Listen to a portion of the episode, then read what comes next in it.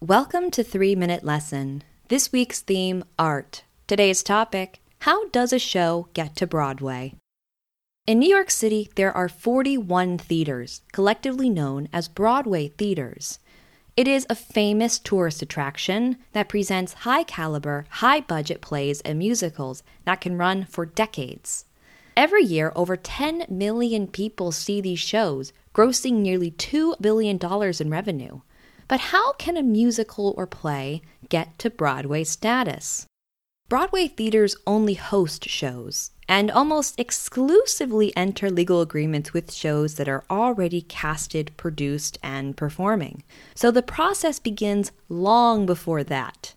Although there is no direct set of rules, most musicals, especially if they are new, start out with what is called workshopping.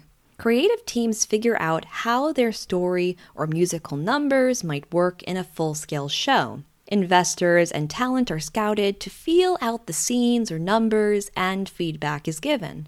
This can last for many weeks as the show is prototyped again and again. If the enthusiasm and funding are present, the now structured show can then be formed and rehearsed.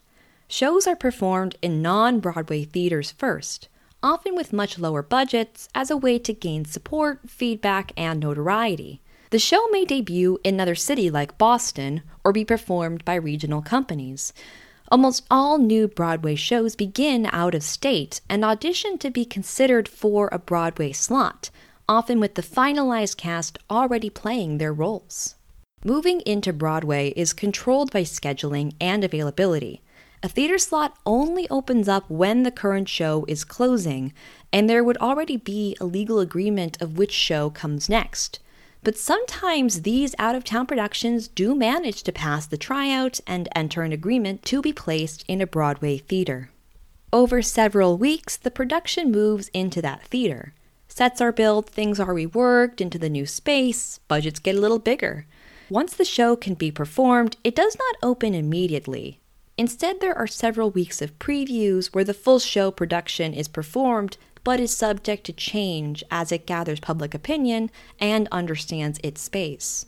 If all still goes well, the production can formally open, which somewhat locks the show in its finalized form. This is also when professional critics will see the show. The show will run for however long the contract allows, perhaps performing until revenue dips below a certain point. That could be in a few weeks or a few decades. But in short, that is how a show gets to Broadway. This has been your three minute lesson. See you next week.